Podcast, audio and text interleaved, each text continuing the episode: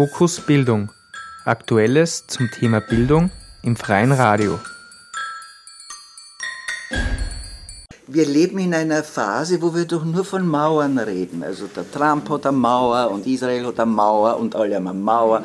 Und in, in, in Deutschland ist die Mauer gefallen, Mauer, Mauer, Mauer. Und da äh, gibt es diese Mauer und die Welt weiß es nicht. The Wall of Shame, immer von teurem Militär besetzt und vor allem so vermint, dass dauernd irgendwann immer wieder wer sein Leben oder sein Fuß oder sein Arm verliert. Die Mauer, von der Erika Pluha in der Presse Pressekonferenz am 24. April 2017 sprach, sperrt rund 4500 saharauische Kinder und Jugendliche in der algerischen Wüste in Flüchtlingslager. In der Pressekonferenz wurde ein Bildungsprojekt vorgestellt, das nicht nur aus bildungspolitischer Sicht bemerkenswert ist. Am Mikrofon ist Christian Berger und ich begrüße Sie zur neuen Ausgabe von Fokus Bildung, Bildung im Fokus. Um die Bedeutung des Projektes zu erkennen, gilt es zuerst einmal die Hintergründe zu verstehen. Die Mauer befindet sich am Rande der Sahara und wurde zusammen mit den Minen von Marokko errichtet. Sie hat eine Länge von Nordeuropa bis nach Italien. Sie sperrt seit über einer Generation einen Teil des saharauischen Volkes aus der Westsahara aus, zwingt sie zum Leben in Flüchtlingslagern, trennt sie von ihren Familien. Derweil hält Marokko das Gebiet der Westsahara besetzt, verweigert die von der UNO beschlossene Volksabstimmung über die Souveränität des Gebietes und beutet die Bodenschätze des Gebietes sowie die Fischgründe des angrenzenden Meeres aus. Sie hören in dieser Sendung zuerst Erika Bluha, Schauspielerin und Autorin, die einen sehr persönlichen Bezug zu den saharauischen Kindern hat. Danach Magister Andreas Balog, Mitglied der ASPÖ Geschäftsleitung, der die Entwicklung des Konfliktes beschreibt, und zuletzt Eva Unterweger, Professorin an der Pädagogischen Hochschule Wien, die mit Kolleginnen den Saharaui Unterstützungsverein ins Leben gerufen hat und seit nunmehr zwölf Jahren Bildungsprojekte mit den in der Wüste eingesperrten Flüchtlingen organisiert. Am Wort ist Erika Bluha. Ja, also für mich ist das Thema Westsahara, äh, Saharauis, äh, eigentlich ein Lebensthema. Ich bin mit, seit 40 Jahren damit verknüpft und vor dem Gesetz ist er mein Sohn, eigentlich äh, vom Leben her ist er mein Enkelsohn, lebt in meinem Haus, ist ein Saharaui. Also ich bin diesem Thema emotional und persönlich sehr, sehr nahe, aber auch ganz sachlich der Sache sehr nahe. Seit 40 Jahren war ich immer wieder mal in den Camps, in den Lagern in meinen Büchern, also in meiner Autobiografie, beschreibe ich genau die Situation. In meinem letzten Roman, der den Titel Gegenüber trägt, hat die Protagonistin des Buches einen Patensohn aus der Westsahara, also aus den Camps.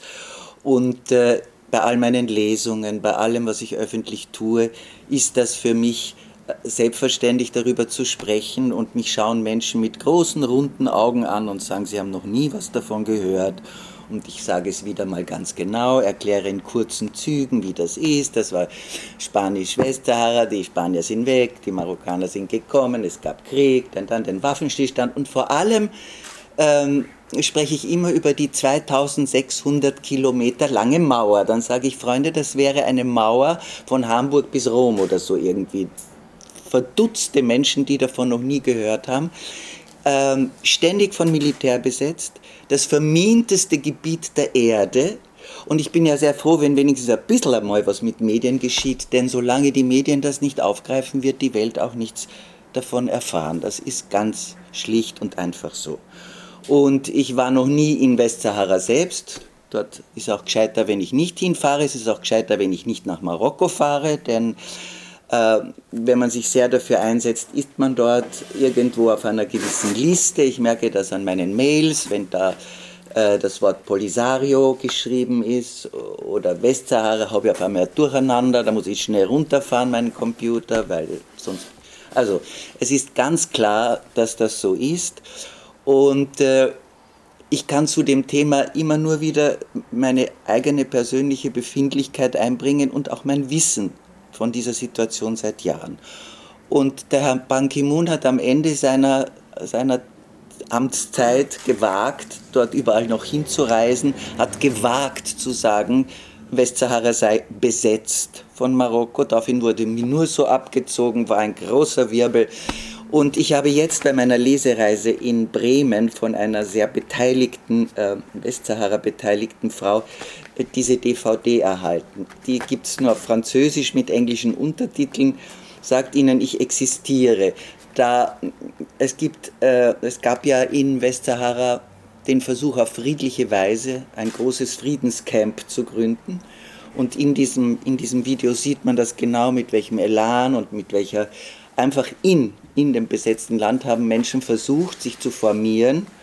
War ein riesiges Zeltlager und man sieht in diesem Video auch ganz genau, wie das mit aller Brutalität von marokkanischer äh, Soldateska aufgelöst wurde. Und da sitzen jetzt einige Menschen, die also als Initiatoren daran beteiligt waren, sitzen seit ewigen Jahren und lebenslänglich in einem marokkanischen Gefängnis.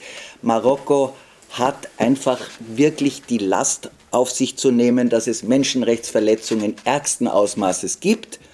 Aber das kann man noch so oft sagen. Marokko wird einfach politisch hochgehalten. Alle fahren gern auf Urlaub hin, bauen sich dort Paradiese. Sogar in meiner nächsten äh, freundschaftlichen Nähe oder familiären Nähe ist das der Fall. Ich werde dann trotzdem, wenn ich lange über die Situation spreche, werde ich dann immer noch gefragt, und waren Sie schon dort in Marokko beim Herrn sowieso in seinem Paradies? Dann muss ich sagen, leider in dieses Paradies werde ich nicht fahren. Ich bin da vielleicht ein bisschen sehr emotional, aber auch nicht blöd, was die Situation betrifft und gehe damit durchs Leben in dem Versuch, Menschen zumindest darauf aufmerksam zu machen, dass sie sich einmal, sei es im Internet oder dass sie sich einmal irgendwann versuchen, mit diesem, mit diesem Konflikt und mit dieser Situation zu befassen. Solange die, äh, die Saharauis nicht Terror machen und sie haben immer gesagt, dass sie nicht terroristisch vorgehen, wird man dieses Thema den Medien nicht wirklich schmackhaft machen können. Und solange die Medien nicht etwas schmackhaft finden, weil es ordentlich sensationell so zugeht, dass man dann was davon hat, medial und, und auch politisch, wird man leider von diesem Konflikt nicht erfahren. Aber ich sitze jetzt nur auch wieder deswegen hier.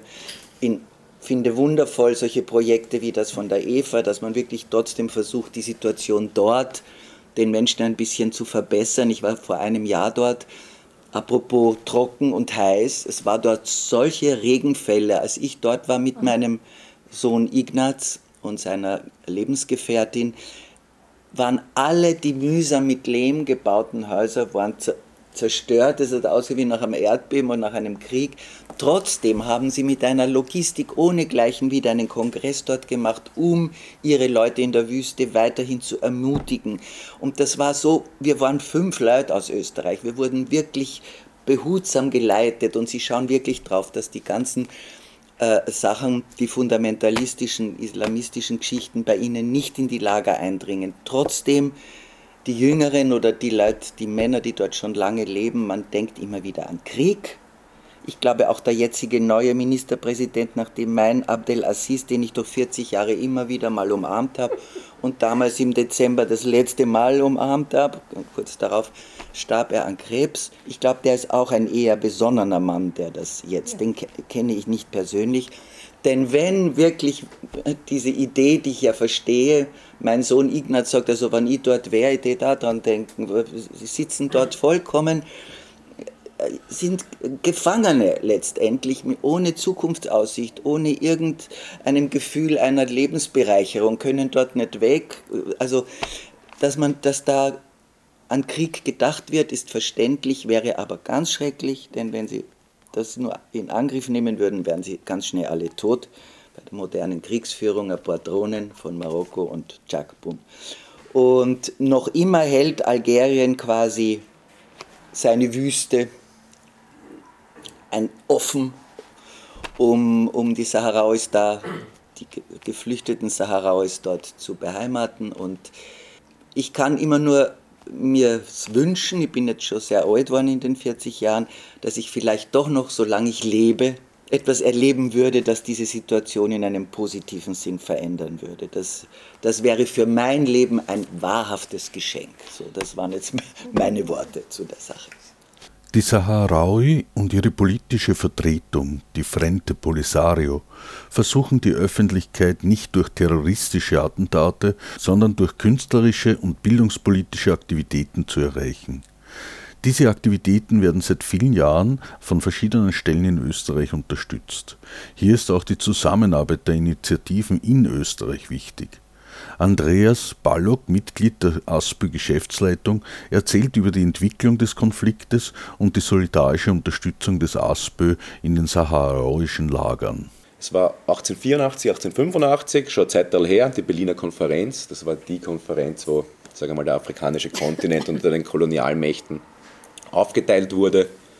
Hier wurde dann Western Sahara, damals zur Spanisch-Sahara, zur spanischen Kolonie und diese Grenzziehung ist zum Teil eben auch heute noch erhalten. Wir springen dann rund 80 Jahre ins Jahr 1965.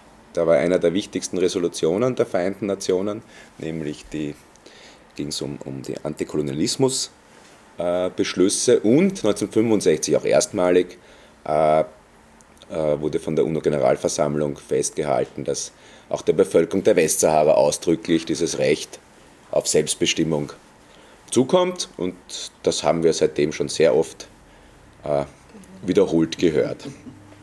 Auch Spanien, damals in der Zeit jetzt politisch nicht so einfach, hat sich 1967 dann bereit erklärt, dieses Referendum zur Selbstbestimmung durchzuführen, hat es aber immer weiter herausgezögert, de facto, was dann 1973 der Gründung der saharauischen Befreiungsbewegung Frente Polisario geführt hat.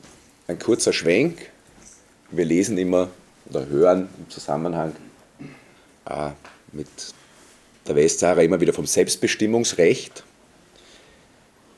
Wir haben erlaubt, das einmal die Definition auch reinzuschreiben, äh, damit man sich ein bisschen was darunter vorstellen kann. Also das Selbstbestimmungsrecht ist das Recht jeden Volkes, frei über seinen politischen Status, seine Regierungsform und seine wirtschaftliche und soziale und kulturelle Entwicklung zu entscheiden.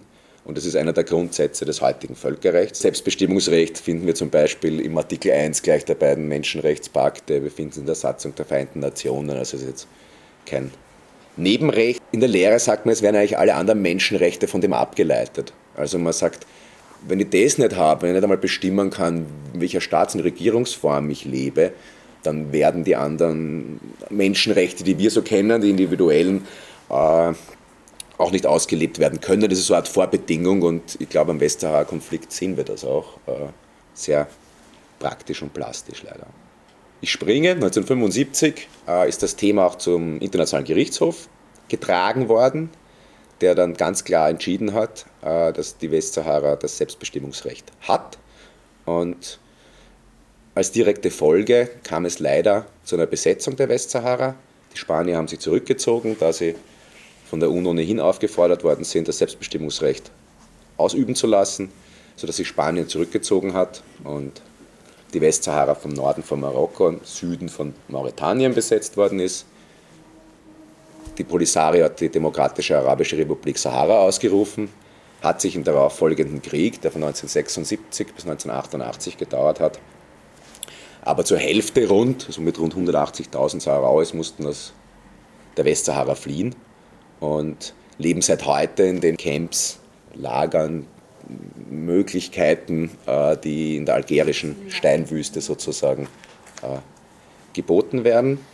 1988 wurde der Krieg dann sozusagen mit einem Friedensplan zu einem vorläufigen Ende geführt, wenn man das so sagen kann. Zentraler Punkt, und das sehen wir ja schon seit 1965, war natürlich das freie Referendum, sprich die Ausübung des Selbstbestimmungsrechts. Dafür hat man 1991 eine eigene UN-Mission gebildet, die MINURSO, dessen Name ja schon sagt, Mission for the Referendum in Western Sahara. Äh, jetzt kommen wir aber auch zum Kernproblem. Die Zeit, das Referendum hätte 1992 stattfinden sollen, dann 96, dann hat man es auf 98 verschoben, dann auf 2000 und 2004, nach bald 15 Jahren, äh, wurde dann eigentlich ein Referendum, das alle Wahlmöglichkeiten enthält, also auch die Unabhängigkeit der Westsahara äh, von Marokko strikt abgelehnt und wir leben eigentlich bis heute, 2017, zurück auf 65. Äh, 75, 76, wenn es die Flüchtlingslager betrifft, seit mehr als 40 Jahren, in der Situation, dass da rund 200.000 Menschen mitten in der Wüste darauf warten, dass sie wählen dürfen, ihr Schicksal per Wahl entscheiden dürfen. In dieser Problematik verharren wir noch immer, was äh, ein bisschen zynisch manchmal damit zu tun hat, wenn die Weltöffentlichkeit nicht herschaut, weil ja nichts passiert, dann entsteht auch kein Druck. Ich springe kurz zum Samariterbund. Wie kommen wir zu der ganzen Thematik? Äh, der Samariterbund hat eigentlich 1956 seinen großen Start in der internationalen Katastrophen- und Soforthilfe hingelegt beim Ungarnaufstand und war einer der ersten Organisationen, die in Budapest mit Medikamenten und äh, Blutkonserven vor Ort waren. Und daraus hat sich ein doch schlagkräftiger internationaler Katastrophen- und Soforthilfe-Teams äh, und Struktur entwickelt, die dann auch eben bei allen großen Katastrophen im Einsatz war. Seit 2007 ist der Samariterbund auch verstärkt im Bereich humanitäre Hilfe, also mittelfristig, und Entwicklungszusammenarbeit, also langfristig tätig. Hier konzentrieren wir uns ganz stark auf zwei thematische Felder. Das ist zum einen Bildung und zum anderen Gesundheit, wird im Englischen oft als Human Capital zusammengefasst und ich glaube, der Begriff sagt mehr als tausend Worte. Wir haben uns da zum Beispiel äh, zuerst dem Aufbau eines elektronischen Nationalarchivs gewidmet, dann haben wir immer wieder Volksschulen renoviert, die schon 1980 mit österreichischer Unterstützung aufgebaut worden sind. Und zurzeit sind wir sehr froh und, und, und mit Enthusiasmus bei unserem gemeinsamen Schulprojekt, ich sage einmal salopp, Trende-Trainer-Prinzip äh, äh, dabei. Also da sind wir froh, dass wir auch auf eine gewisse Tradition zurückblicken können. Und auch bei der Gesundheit, unser zweiter Schwerpunkt, haben wir äh, schon mehrere Projekte durchgeführt. Einerseits haben wir Krankenpflegerinnen vor Ort ausgebildet, äh, die auch äh, im Minenopferzentrum tätig werden. Auf der anderen Seite haben wir einen physiotherapeutischen Pflegedienst für Kinder dort entwickelt. Und die letzten Jahre, auch mein Dank an der Stelle, äh, werden die Projekte von der Stadt Wien gefördert. Das Sonderprogramm der bilateralen Hilfe zugunsten der saharischen Flüchtlinge der ADA bzw. des Außenministeriums wurde 2011 eingestellt. So sozusagen ist das die letzte Möglichkeit, um hier Projekte vor Ort noch mit einer gewissen Unterstützung durchzuführen. Leider. Der zweite Schwerpunkt ist die Anwaltschaftsarbeit. Um was geht's? Bewusstsein schaffen, einerseits bei politischen Entscheidungsträgern, Republik Österreich, EU, vor allem die UNO, wie wir sehen werden. Auf der anderen Seite Konferenzen, Vorträge, anlassbezogene Aktionen, die ganzen Dinge am Laufen zu halten. Da haben wir schon einiges auf die Beine gestellt und haben auch unsere Erfahrungen auch mit, auch mit Möglichkeiten, wie man solche Konferenzen leider von manchen Seiten zu stören versucht. Äh, ich komme aber jetzt zum letzten Punkt eigentlich, und zwar zur Brücke zur, zur Jetztzeit.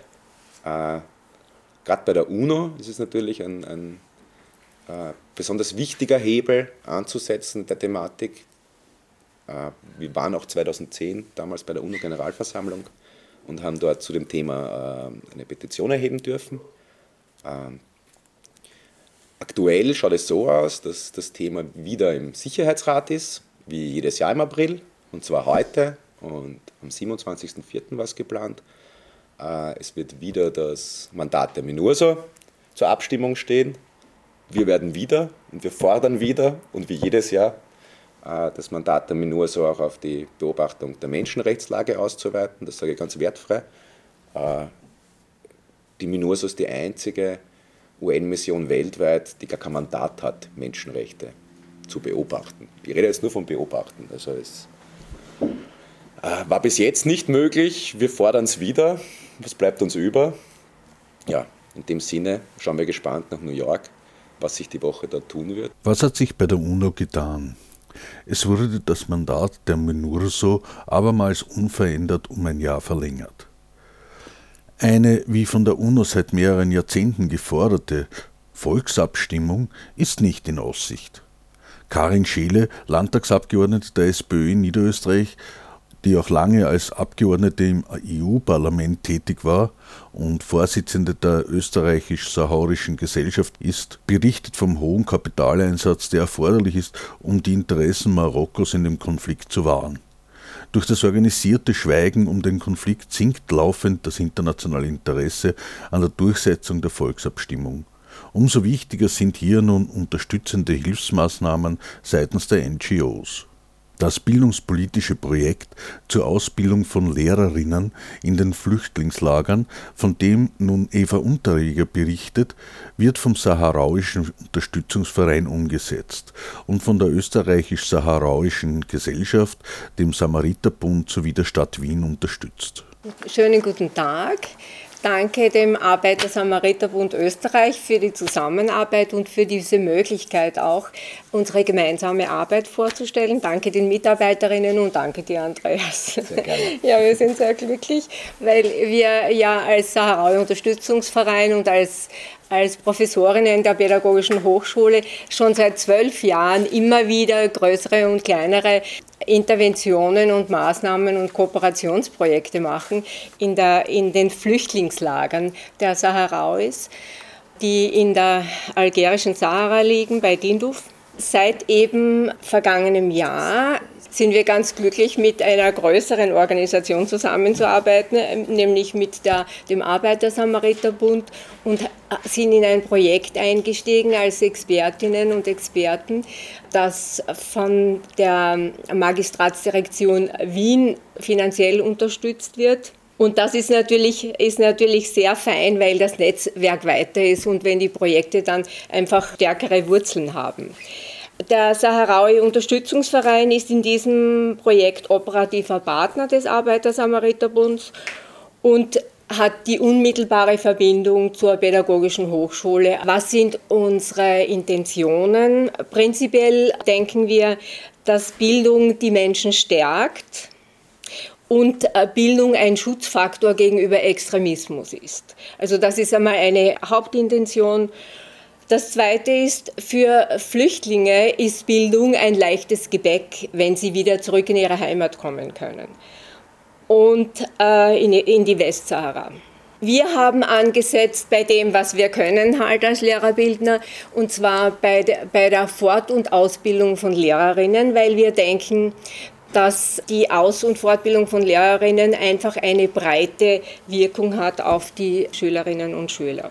Wir waren im Februar in den Flüchtlingslagern und jetzt im April. Zwei Kollegen, äh, Peter Deringer und Rolf Laben, sitzen hier, die waren mit in den Lagern. Wir machen drei Schwerpunkte in diesem Projekt. Der eine Schwerpunkt ist Kommunikation im Unterricht und Kreativität. Der zweite Schwerpunkt ist Mathematikdidaktik in der Primarstufe und der dritte Schwerpunkt ist für Lehrerinnen der Sekundarstufe und behandelt Gesundheit des Menschen und der menschliche Körper. Das, was für uns in der Kooperation wichtig ist, ist die Kooperation in Augenhöhe. Das heißt, wir kooperieren mit unseren Kolleginnen und Kollegen und lernen natürlich auch von ihnen zusammen mit der Österreich-Saarauischen Gesellschaft und dem Donaustädter Entwicklungsverein haben wir ein zweites Projekt, das dieses Projekt mit dem Arbeiter-Samariter-Bund ergänzt. Und zwar kommen in dem anderen Projekt Expertinnen der Lehrerinnenbildung aus den Lagern hier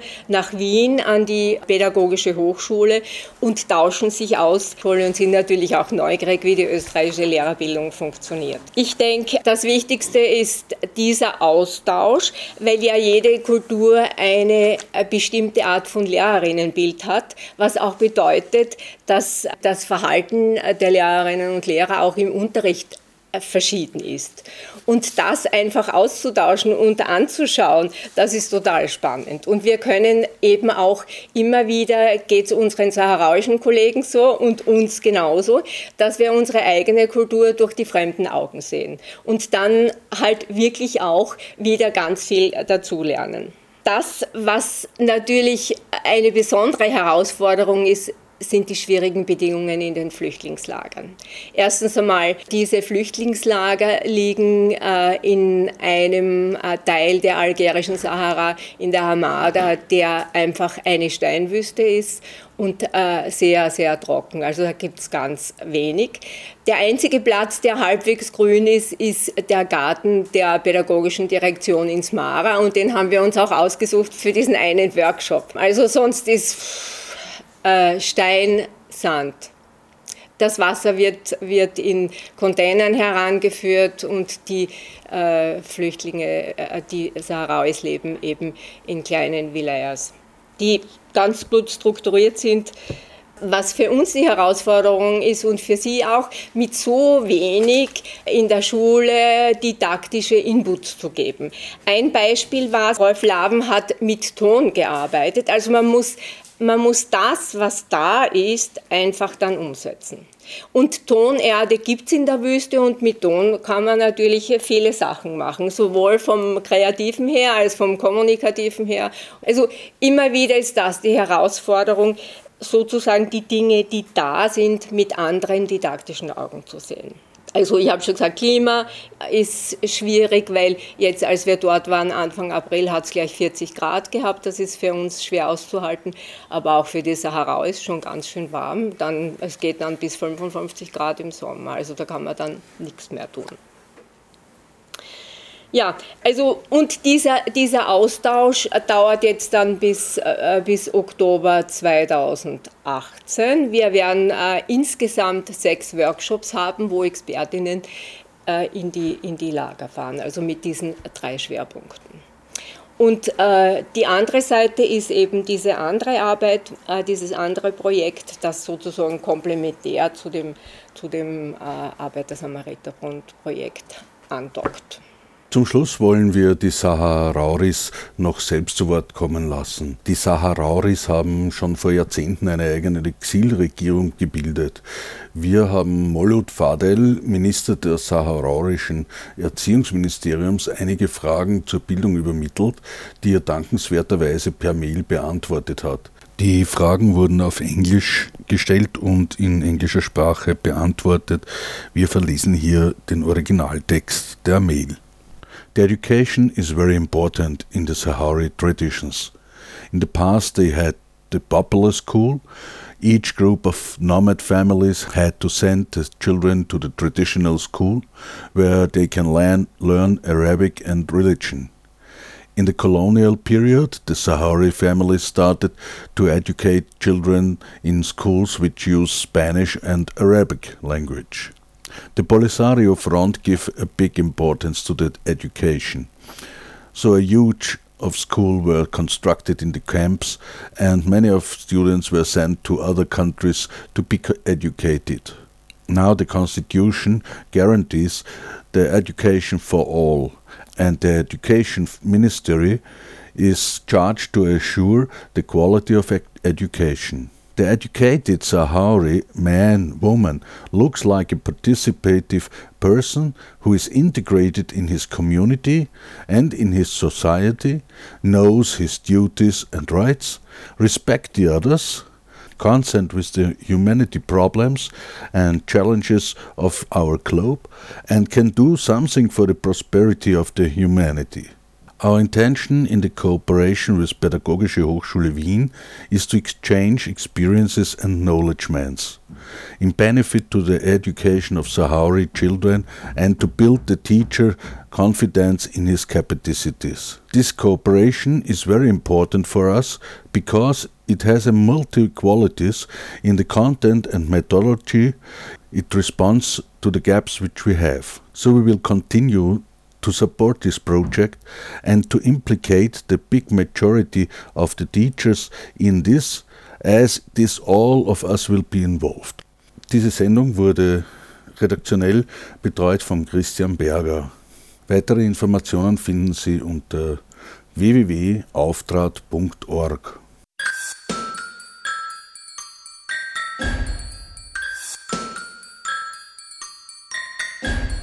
Fokus Bildung Aktuelles zum Thema Bildung im freien Radio.